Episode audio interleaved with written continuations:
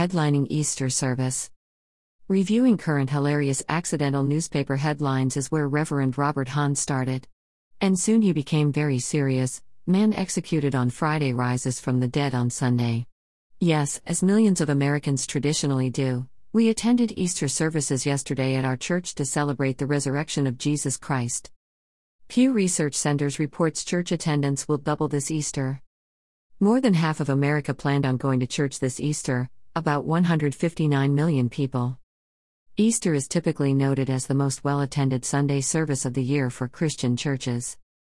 And, without fail, see for yourself in our fun video serve with us. Below, our biblical leadership and 500 church community volunteers welcomed 3,000 of us at all four services with open doors, arms, and hearts so we could participate in yet another truly joyous and powerful spiritual gathering in which we celebrated our risen King, the one who gave his all for us.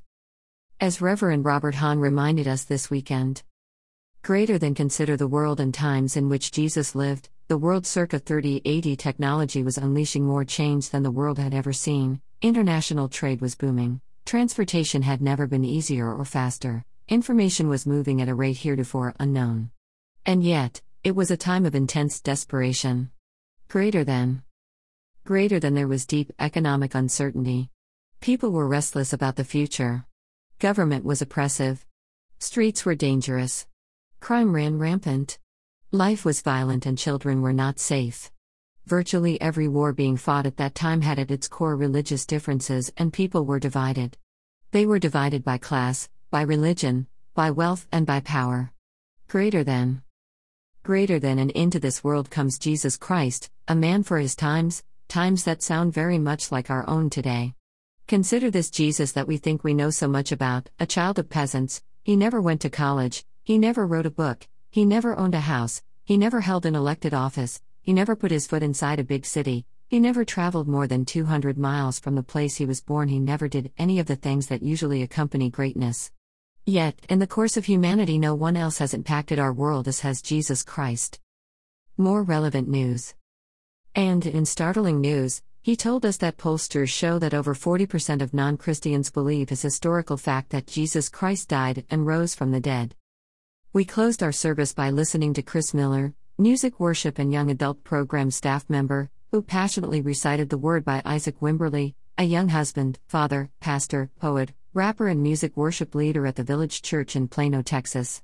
I didn't have access to a recording of Chris, but his recitation moved so many of us to tears that I am including Wimberly's recording of the word that I found on YouTube https colon slash slash joannady.files.wordpress.com slash 2015 slash 04 slash forever spoken word by Isaac Wimberly Spanish subtitles underscore subtítulos en espac 3b1 old.mp3.